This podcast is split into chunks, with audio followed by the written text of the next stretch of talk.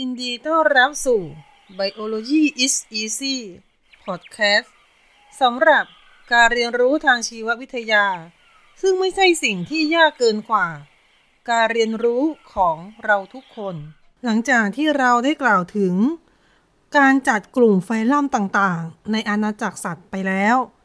ตอนนี้เราจะมาต่อกันด้วยเรื่องรายละเอียดต่างๆ ของไฟลัม ที่สำคัญในอาณาจักรสัตว์ ไฟลัมแรกที่เราจะกล่าวถึงก็คือไฟลัม Porifera ไฟลัมนี้เป็นไฟลัมที่ค่อนข้างจะแยกห่างออกมาจากสัตว์อื่นๆ อย่างชัดเจน นั่นคือจัดอยู่ในกลุ่ม Parazoa เพียงไฟลัมเดียว สิ่งมีชีวิตที่อยู่ในไฟลัม Porifera นี้ ก็ได้แก่ฟองน้ำชนิดต่างๆ ทั้งฟองน้ำที่เป็นน้ำเค็ม แล้วก็ฟองน้ำน้ำจืดซึ่งมีเป็นส่วนน้อย การที่ไม่มีการจัดตัวเป็นเนื้อเยื่อของฟองน้ำเกิดจากเซลล์ที่ประกอบขึ้นเป็นตัวฟองน้ำนั้น แต่ละเซลล์ต่างทำหน้าที่ของตัวเอง เสมือนหนึ่งเป็นสิ่งมีชีวิตเซลล์เดียว ต่างจากเซลล์ที่อยู่ในเนื้อเยื่อซึ่งจะมีการแบ่งหน้าที่กันระหว่างเนื้อเยื่อต่างๆ เซลล์ที่อยู่ในเนื้อเยื่อกล้ามเนื้อกับเซลล์ที่อยู่ใน เยื่อบุผิวก็จะทำหน้าที่ไม่เหมือนกัน แต่ในขณะที่เซลล์ในของฟองน้ำยังทำหน้าที่ ไม่ต่างจากการดำรงชีวิตอยู่เดียวๆ ไม่มีระบบที่รับผิดชอบในการระบายอากาศหรือการย่อยอาหาร ฟองน้ำจะต้องจับอาหารเข้าไปสู่เซลล์แล้วก็ย่อยสลายด้วยตัวเอง เพราะฉะนั้นจึงถือว่าเซลล์ของฟองน้ำนั้น ยังไม่มีการอยู่ร่วมกันเป็นเนื้อเยื่อที่สมบูรณ์ ระบบหลักที่ควบคุมการทำงาน ของฟองน้ำก็คือระบบไหลเวียนน้ำในตัว ระบบไหลเวียนน้ำในตัวนั้นจะทำหน้าที่ทั้งนำออกซิเจนและอาหารเข้าไปในตัวฟองน้ำพร้อมกันนั้นก็เอาของเสียออกมาด้วย น้ำจะเข้าสู่ตัวฟองน้ำโดยผ่านทาง ช่องน้ำเข้าหรือออสเตียม ซึ่งเป็นช่องเล็ก เป็นรูพรุนทั่วทั้งตัว อยู่ระหว่างเซลล์ต่างๆ และทางที่น้ำจะออกจากฟองน้ำเพื่อนำของเสียออก จะเป็นทางน้ำออกหรือออสคูลัมซึ่งจะมีขนาดใหญ่กว่าและพบน้อยกว่า เซลล์ที่สำคัญในในตัวฟองน้ำก็คือเซลล์ปลอกคอ หรือ collar cell เซลล์นี้จะทำหน้าที่โบกพัดน้ำและอาหาร ให้เข้าไปในลำตัวของฟองน้ำ โครงร่างที่สำคัญของฟองน้ำก็คือ spicule หรือภาษาไทยอาจจะเรียกว่าขวาก ตัว spicule นี้จะเป็นสารประกอบหินปูน ซิลิก้าหรือเป็นเส้นใยโปรตีนทำหน้าที่ค้ำจุนโครงร่างของฟองน้ำทั้งตัวอยู่ การสืบพันธุ์ของฟองน้ำมีได้ทั้งแบบอาศัยเพศและไม่อาศัยเพศ การสืบพันธุ์แบบไม่อาศัยเพศ ใช้การแตกหน่อ ส่วนแบบอาศัยเพศนั้น ฟองน้ำจะมีสองเพศในตัวเดียวกัน แล้วก็จะมีการปฏิสนธิภายใน เมื่อเกิดเป็นไซโกตแล้ว ไซโกตจะมีแฟกเชล่าแล้วก็ว่ายน้ำได้ จากนั้นก็จะว่ายน้ำออกไปแล้วก็ไปหาวัตถุเกาะยึด แล้วก็จะเจริญเป็นตัวเต็มวัยต่อไป การแบ่งแยกย่อยฟองน้ำในระดับคลาสนั้น ก็จะแบ่งย่อยโดยดูจากลักษณะของเซลล์ การมีสปีคู่ สปีคู่เป็นแบบไหน มี spongin fiber หรือไม่ แล้วก็มีโครงร่างแข็งภายนอกหรือไม่ ซึ่งการแบ่งย่อยเป็นคลาสของฟองน้ำนั้น จะแบ่งย่อยได้เป็น 4 คลาสที่สำคัญ ได้แก่ คลาสแรกคือคลาส Hexactinellida ตัวอย่างของฟองน้ำในคลาสนี้ก็คือฟองน้ำแก้ว เซลล์ของฟองน้ำพวกนี้จะมีนิวเคลียสหลายอัน ซึ่งเกิดจากการรวมตัวกันของเซลล์ที่มีนิวเคลียสอันเดียว เมื่อรวมตัวกันแล้วไม่มีการแบ่งไซโทพลาซึมก็เลยมีนิวเคลียสหลายอันอยู่ด้วยกัน spicule ของคลาสนี้จะเป็นซิลิก้า spicule นั้นจะเป็น spicule เดี่ยวๆหรือเป็น spicule ที่รวมตัวกันเป็นเชิงประกอบก็ได้ ไม่มี spongin fiber แล้วก็ไม่มีโครงร่างแข็งภายนอก คลาสที่ 2 ก็คือคลาส Demospongiae ตัวอย่างของฟองน้ำในคลาสนี้ก็คือฟองน้ำดอกเห็ด ฟองน้ำถูตัว เซลล์ของคลาสนี้จะมีนิวเคลียสอันเดียว spicule จะเป็นซิลิก้า มี spongin fiber ในหลายสปีชีส์ ในขณะที่บางสปีชีส์จะมี โครงสร้างที่เป็น aragonite ซึ่งเป็นสารประกอบคาร์บอเนตประเภทหนึ่ง คลาสที่ 3 ก็คือคลาส Calcarea ตัวอย่างของฟองน้ำที่อยู่ในคลาสนี้ตัวอย่างเช่น ฟองน้ำรูปแจกัน พวกนี้เซลล์ของฟองน้ำจะมีนิวเคลียสอันเดียว spicule เป็น calcite ไม่มี spongin fiber โครงสร้างภายนอกจะเป็น calcite แล้วก็รูปร่างของฟองน้ำในคลาสนี้ ก็จะหลากหลายมีหลายรูปแบบมาก คลาสที่ 4 ก็คือคลาส Homoscleromorphaพวกนี้จะมีนิวเคลียสอันเดียว ต่อเซลล์ spicule เป็นซิลิก้า ไม่มีโครงร่างภายนอกชัดเจน และบางสปีชีส์ก็จะมี spongin fiber ไฟลัมที่ 2 ในกลุ่มสัตว์ไม่มีกระดูกสันหลังที่เราจะพูดถึงก็คือ ไฟลัม Ctenophora ตัวอย่างของสัตว์ที่อยู่ในไฟลัมนี้ก็คือหวีวุ้น เป็นสัตว์ที่อยู่ในทะเล โครงสร้างร่างกายก็จะดูคล้ายกับ สัตว์ในไฟลัมในดาเรีย ที่มีรูปร่างแบบเบดดูซ่าหรือกระดิ่งคว่ำแต่ที่แตกต่างไปก็คือลำตัวของ พวกทีโนฟอราหรือหวีวุ้นนี้ลำตัวจะเป็นทรงกลม มีด้านปากแล้วก็ด้านตรงข้ามปากเทนตาเคิลของไฟลัมนี้ไม่มีเข็มพิษ การสืบพันธุ์จะไม่แยกเพศ ปฏิสนธิภายนอก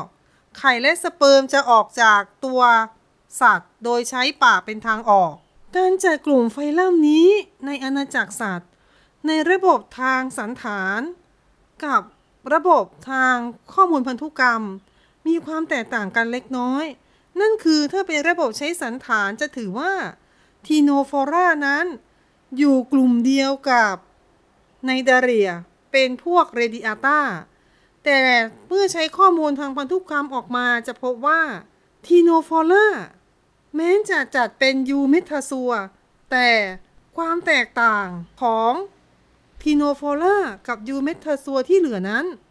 มีความแตกต่างกันมากจนจัดให้อยู่ต่าง clade กัน เพราะฉะนั้นในบางทฤษฎี ก็เลยแยก Eumetazoa ออกเป็นสองกลุ่ม คือแยกไฟลัม Ctenophora ออกมาต่างหาก ไฟลัมที่เหลือในกลุ่ม Eumetazoa ก็จะไปรวมกันเป็นกลุ่มเรียกว่ากลุ่ม ParaHoxozoa ไฟลัมที่ 3 ก็คือ ไฟลัม Placozoa ไฟลัมนี้เป็นไฟลัมเล็กๆ ของสัตว์ในทะเลที่ไม่เป็นปรสิตและมีหลายเซลล์ ชื่อสามัญในภาษาอังกฤษ ของสัตว์ในไฟลัมนี้ก็คือ flat animal หรือสัตว์ตัวแบน มีสมาชิกอยู่เพียงสามสกุลเท่านั้น ความสำคัญของไฟลัมนี้ อยู่ตรงที่ว่า การจัดจำแนกตำแหน่งของไฟลัมนี้ในอาณาจักรสัตว์ มีความแตกต่างกันอย่างชัดเจน ระหว่างระบบที่ใช้สันฐานวิทยา กับระบบที่ใช้ข้อมูลทางพันธุกรรม กล่าวคือ ระบบสันฐานนั้นจะจัดให้สัตว์ในไฟลัมนี้ ไฟลัม Placozoa อยู่ระหว่างกลุ่ม Parazoa และกลุ่ม Eumetazoa คือจัดว่ามีเนื้อเยื่อที่ชัดเจนกว่า Parazoa ก็เลยแยกออกมา แต่ลักษณะของเนื้อเยื่อของ Placozoa นั้น ต่างจาก Eumetazoa ไฟลัมอื่นค่อนข้างชัด ก็เลยจัดเป็นสมาชิกเพียงตัวเดียวใน Metazoa แล้วตัวอื่นๆที่อยู่ใน Metazoa แยกไปเป็นEumetazoa แต่ พอใช้ข้อมูลทางพันธุกรรมมาจัดจำแนก กลับปรากฏว่าข้อมูลทางพันธุกรรมของ Placozoa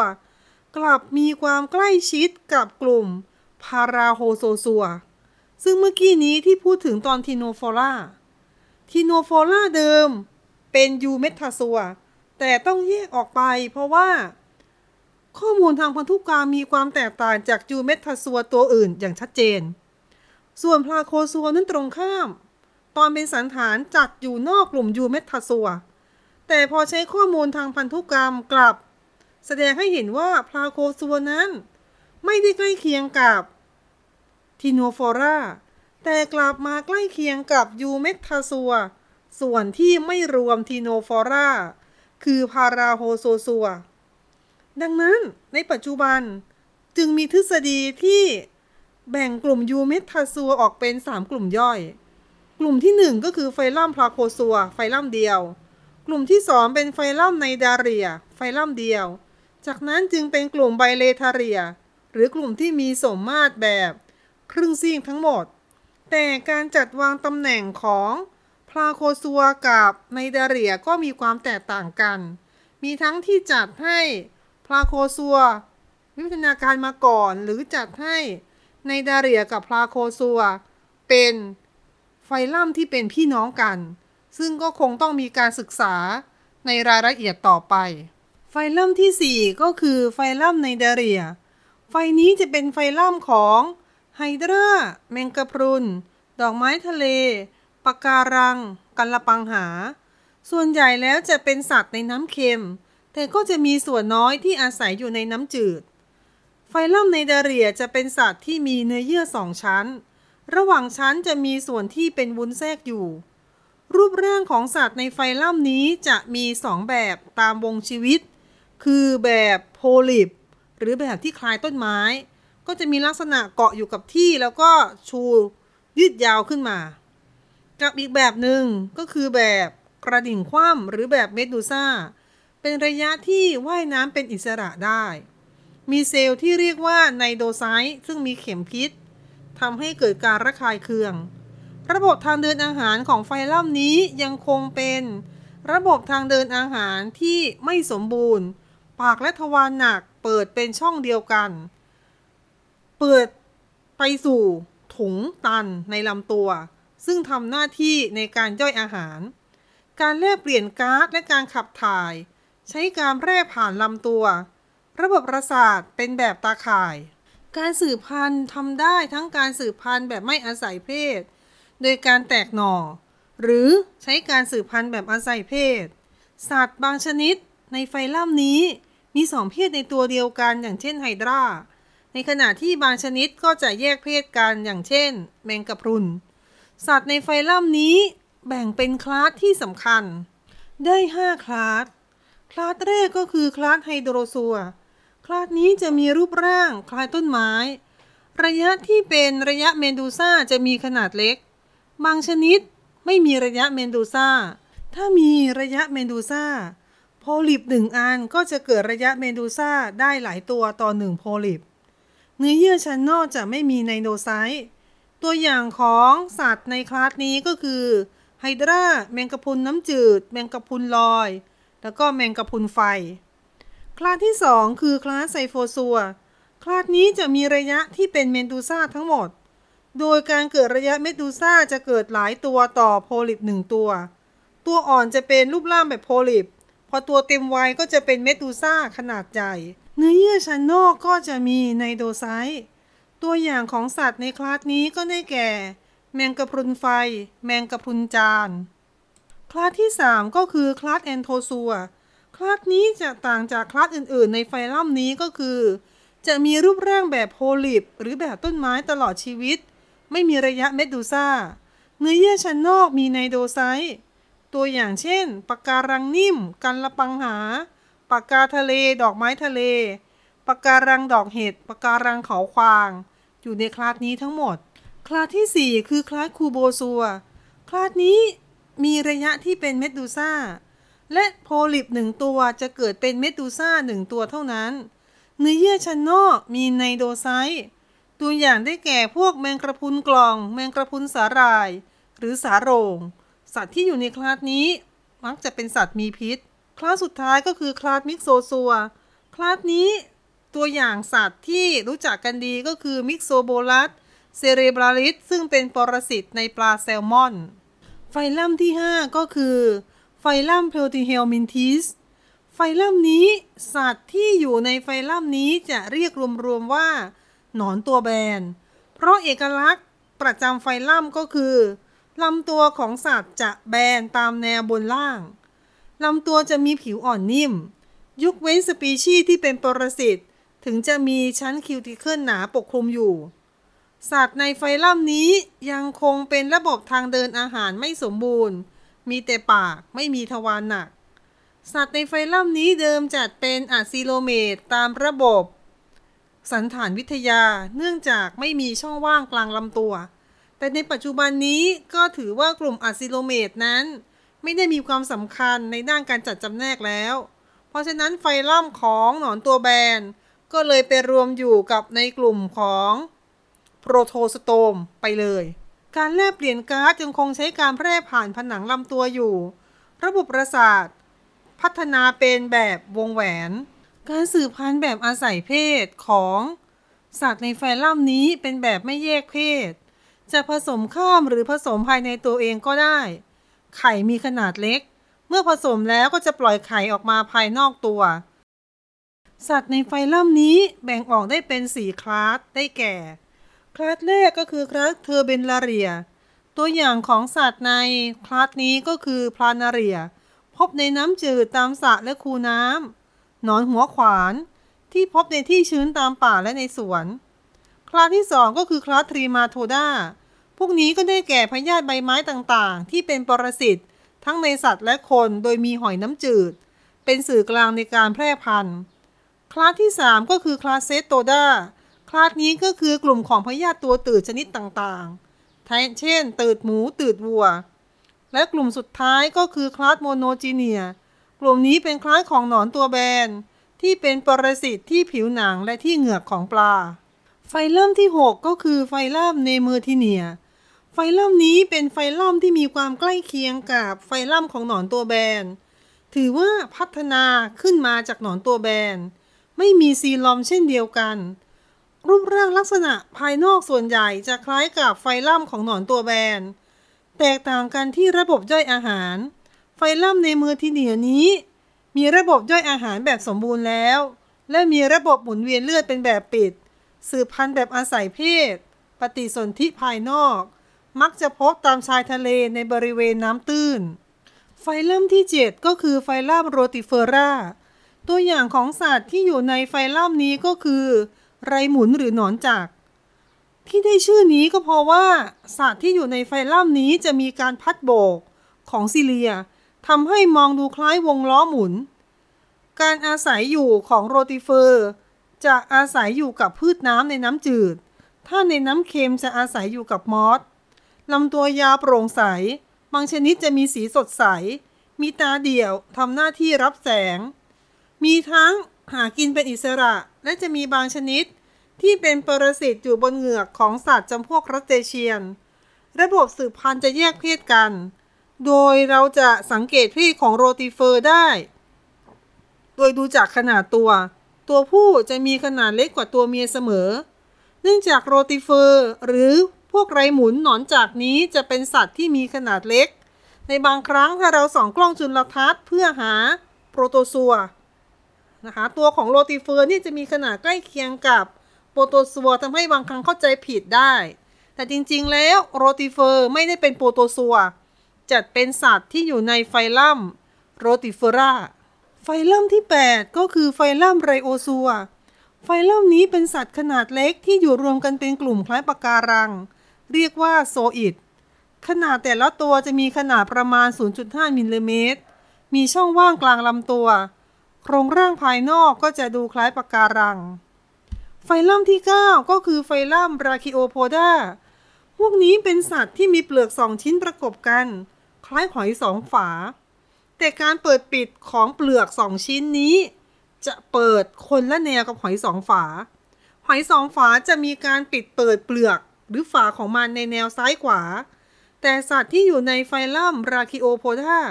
จะเปิดปิดในแนวบนล่าง ไฟลัมถัดมาไฟลัมที่ 10 ก็คือ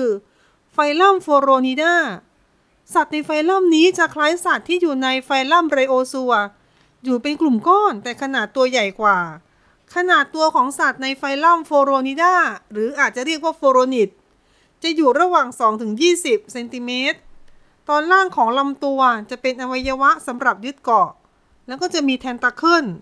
สำหรับโบกพัดอาหารเข้าทางปาก ไฟลัมที่ 11 คือไฟลัมมอลลัสกาไฟลัมนี้เป็นสัตว์ที่มีลำตัวนิ่ม มีเปลือกแข็งหุ้มอยู่ภายนอก พบได้ทั้งบนบก น้ำจืด น้ำเค็มแล้วก็น้ำกร่อย การดำรงชีวิตจะอยู่เป็นอิสระ มีต่อเมือกตามผิวลำตัว ระบบอวัยวะภายในของไฟลัมนี้จะมีความซับซ้อนลำตัวสั้น แล้วก็จะแบ่งด้านหน้าเป็นส่วนหัว ด้านล่างเป็นแผ่นเท้าสำหรับเคลื่อนที่แล้วก็ว่ายน้ำ ด้านบนจะมีแมนเทิลทำหน้าที่ในการสร้างเปลือกแข็ง ภายในช่องปากจะมีเรตูล่า ช่วยในการกินอาหาร สัตว์ที่อยู่ในไฟลัมมอลลัสกาหรือพวกมอลลัสจะมีเรตูล่าทั้งหมด ยกเว้น กลุ่มหอยสองฝา มีต่อมน้ำลายและมีตับช่วยสร้างน้ำย่อยในการย่อยอาหาร ระบบหมุนเวียนเลือดจะมีหัวใจอยู่ด้านบน แล้วก็มีเส้นเลือดไปตามส่วนต่างๆ ระบบขับถ่ายจะมีเนฟฟิเดียม ระบบหายใจก็จะมีเหงือกหรือถุงหายใจที่คล้ายปอด ระบบประสาทก็จะเป็นระบบแบบปมประสาท โดยมีปมประสาท 3 คู่ แล้วก็มีเส้นประสาทยึดระหว่างปม มีอวัยวะสำหรับรับภาพกลิ่นและการทรงตัว ระบบสืบพันธุ์ของสัตว์ในไฟลัมนี้ก็จะแยกเพศ มีบางกลุ่มเท่านั้นที่ไม่แยกเพศแล้วก็เปลี่ยนเพศไปมาได้ การปฏิสนธิมีทั้งภายในและภายนอก จะเห็นว่าพอมาถึงไฟลัมของมอลลัสกา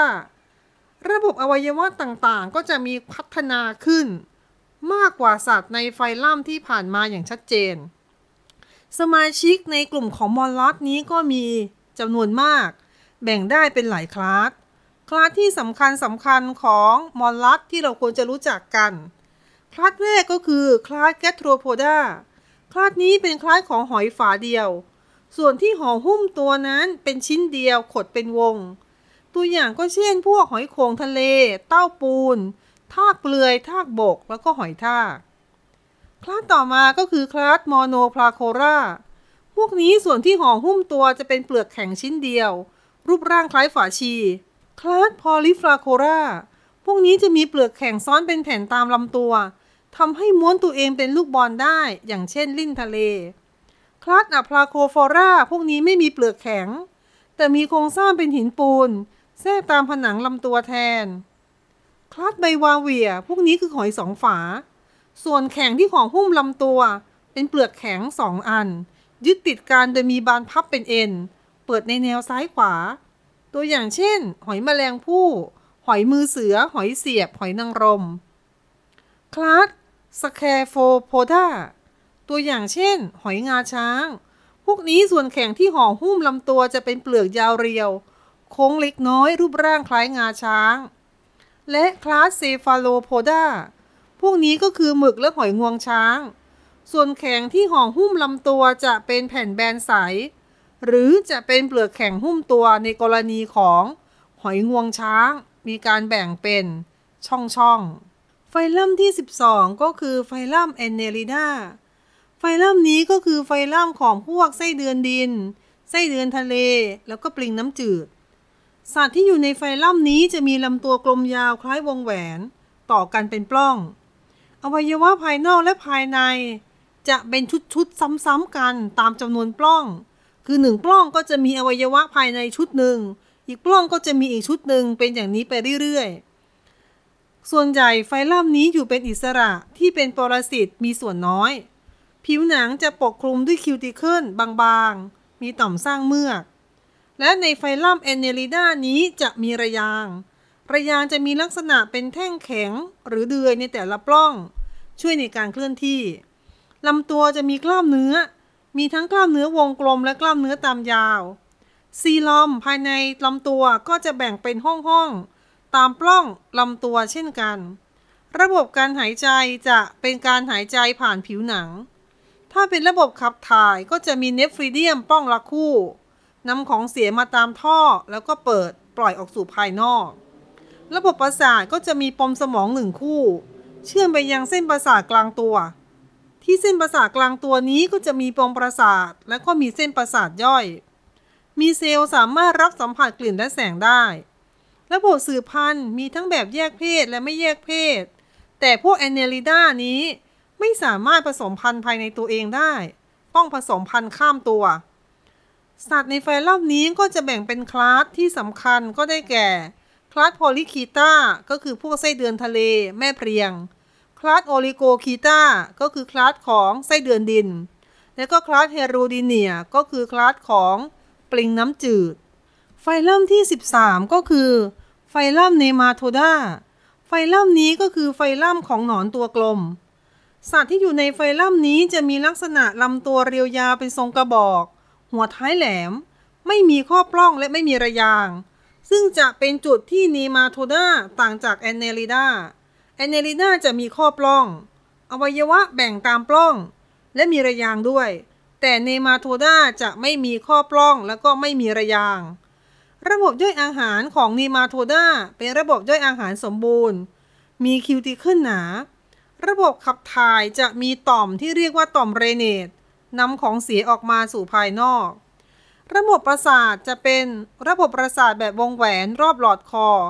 แล้วก็เชื่อมต่อกันด้วยเส้นประสาทยาวตลอดลำตัว ระบบสืบพันธุ์แยกเพศกันชัดเจน โดยตัวผู้จะมีขนาดเล็กกว่าตัวเมีย ด้านท้ายของลำตัวจะโค้งงอ คล้ายตะขอ ปฏิสนธิภายใน ไข่มีขนาดเล็ก หนอนตัวกลมนี้มีทั้งที่หากินเป็นอิสระ อยู่ได้ทั้งในดินน้ำจืดและก็น้ำเค็ม บางชนิดเป็นปรสิต มีทั้งปรสิตในพืชและก็ปรสิตในสัตว์ ตัวอย่างของสัตว์ในกลุ่มของหนอนตัวกลม ก็อย่างเช่นพยาธิเส้นได้พยาธิแส้ม้าพยาธิไส้เดือน ข้อสังเกตว่าพยาไส้เดือนนั้นอยู่เนมาโทดาแต่ถ้าไส้เดือน ไส้เดือนดิน ไส้เดือนทะเล อยู่แอนเนลิดาไฟลัมที่ 14 ก็คือไฟลัมอาร์โทรโพดาไฟลัมนี้ถือว่าเป็นไฟลัมที่ใหญ่ที่สุดในอาณาจักรสัตว์ในปัจจุบัน ลักษณะเด่นของไฟลัมนี้ก็คือลำตัวเป็นปล้องยึดติดต่อกัน และจะแบ่งออกเป็น 3 ส่วน คือส่วนหัว ส่วนอกแล้วก็ส่วนท้อง ส่วนระยางจะมีลักษณะเป็นข้อปล้องทำให้ไฟลัมอาโทโพนานี้จะมีชื่อภาษาไทยว่า สัตว์ขาปล้องลำตัวจะมีคิวติขึ้นหนาปกคลุมเป็นสารพวกไคติน แล้วก็มีการลอกคราบเป็นระยะระหว่างการเจริญเติบโต ระบบกล้ามเนื้อจะเป็นระบบของกล้ามเนื้อลายแยกเป็นมัดเล็ก ๆ ระบบหมุนเวียนเลือดเป็นแบบเปิด หัวใจอยู่ด้านบนของลำตัว สูบฉีดเลือดออกทางเส้นเลือดเล็กๆ ไปยังส่วนต่างๆของร่างกาย แล้วก็กลับเข้าสู่หัวใจทางซีลอมสำหรับไฟลัมนี้ที่อาศัยอยู่ในน้ำจะหายใจด้วยเหงือก ถ้าอยู่บนบกจะหายใจด้วยท่อลม อวัยวะขับถ่ายจะเป็นนิฟริเดียม ต่อมที่โคนขาหรือต่อมเขียว ในกรณีของพวกกุ้ง แต่ถ้าเป็นมแมลงจะใช้ท่อขับถ่ายที่เรียกว่ามันพิเกียน ระบบประสาทจะมีปมประสาทคู่อยู่ที่ด้านบน แล้วก็จะมีเส้นประสาทเชื่อมโยงโดยรอบ แล้วก็จะมีปมประสาทอยู่ทุกปล้องลำตัว มีแอนเทนาใช้ในการรับความรู้สึก และมีขนใช้ในการรับสัมผัส มีทั้งที่ใช้ตาเดียว และก็มีสปีชีส์ที่มีตาประกอบไฟลัมอาร์โทโพดาแบ่งได้เป็น 4 ไฟลัมย่อยดังนี้ ไฟลัมย่อยไตรโลbitomorpha พวกนี้สูญพันธุ์ไปหมดแล้ว พบแต่ซากฟอสซิลเท่านั้น แต่ถือว่าเป็น Arthropoda หรือสัตว์ขาปล้องกลุ่มแรกที่วิวัฒนาการขึ้นมา อันที่สองก็คือไฟลัมย่อย Chelicerata พวกนี้ลำตัวจะมีแค่สองส่วน คือหัวกับอกรวมกันเป็นชิ้นเดียว เรียก cephalothorax แล้วก็จะมีส่วนท้องแยกไปต่างหาก มาตรฐานของ Arthropoda คือมีหัวมีอกและท้องเป็น3ส่วน แต่ไฟลัมย่อยนี้ หัวกับอกรวมกันเป็น cephalothorax เพราะฉะนั้นลำตัวของไฟลัมนี้ก็เลยแบ่งได้เป็น2ส่วน คือ cephalothorax ส่วนหนึ่งกับส่วนท้องอีกส่วนหนึ่ง มีระยางสำคัญหนึ่งคู่ข้างหน้าใช้หาอาหาร ตัวอย่างสัตว์ในไฟลัมย่อยนี้ที่สำคัญก็อย่างเช่นคลาส Merostomata เช่นแมงดาทะเล คลาส Arachnida เช่นพวกแมงมุมแมงป่อง แล้วก็เห็บ ไฟลัมย่อยที่ 3 ก็คือไฟลัมย่อย crustacean สัตว์ที่อยู่ในไฟลัมย่อยนี้บางครั้งก็เรียกชื่อสามัญรวมๆว่า พวก crustacean พวกนี้ตำแหน่งของลำตัวจะแบ่งเป็นสองส่วน คือ cephalothorax กับส่วนท้อง cephalothorax จะมีระยางห้าคู่ แต่ละคู่มีสองก้าน ส่วนท้องที่อยู่ข้างท้ายจะมีระยางอีก 8 คู่ อวัยวะรับความรู้สึกจะมีตาประกอบเป็นก้าน มีขนแข็งทั้งตัว ใช้รับสัมผัสแล้วก็มีอวัยวะเกี่ยวกับการทรงตัว ระบบสืบพันธุ์จะแยกเพศกัน ปฏิสนธิภายใน ตัวอ่อนจะมีการลอกคราบหลายครั้งกว่าจะเป็นตัวเต็มวัย ตัวอย่างสัตว์ที่สำคัญในไฟล่อมย่อยนี้ก็อย่างเช่น คลาส Branchiopoda เช่นพวกไรน้ำไรแดง คลาส Copepoda เช่น พวกเหาปลา คลาส Cirripedia เช่น พวกเพรียงคอห่านเพรียงหิน คลาส Malacostraca เช่นพวกกุ้งก้ามกราม กั้งตั๊กแตน กุ้งเต้นจักกะจั่นทะเล ปูม้า เป็นต้น และไฟลัมย่อยที่ 4 ก็คือไฟลัมย่อย Uniramia พวกนี้มีระยางแต่ระยางไม่มีแขนง antenna มีคู่เดียว ส่วนกรามไม่แบ่งเป็นปล้อง ตัวอย่างของสัตว์ที่อยู่ในไฟลัมย่อยนี้ก็อย่างเช่น คลาส Chilopoda คือพวกตะขาบ คลาส Symphyla เช่น ตะขาบฝอย คลาส Diplopoda เช่นพวกกิ้งกือ กิ้งกือกระสุน คลาส Pauropoda พวกนี้ก็จะมีลักษณะใกล้เคียงกับพวกSymphyla แล้วก็คลาสสุดท้ายแต่มีความสำคัญมากที่สุด ก็คือคลาส Insecta ซึ่งได้เป็นกลุ่มของแมลง เรายังเหลือไฟลัมในกลุ่มของ deuterostome อีก 2 ไฟลัมก็คือไฟลัม Chordata กับไฟลัม Echinodermata ที่เราจะมาต่อกันในตอนต่อไป โปรดติดตาม พอดแคสต์ชุด Biology is Easy ได้ ในตอนต่อไป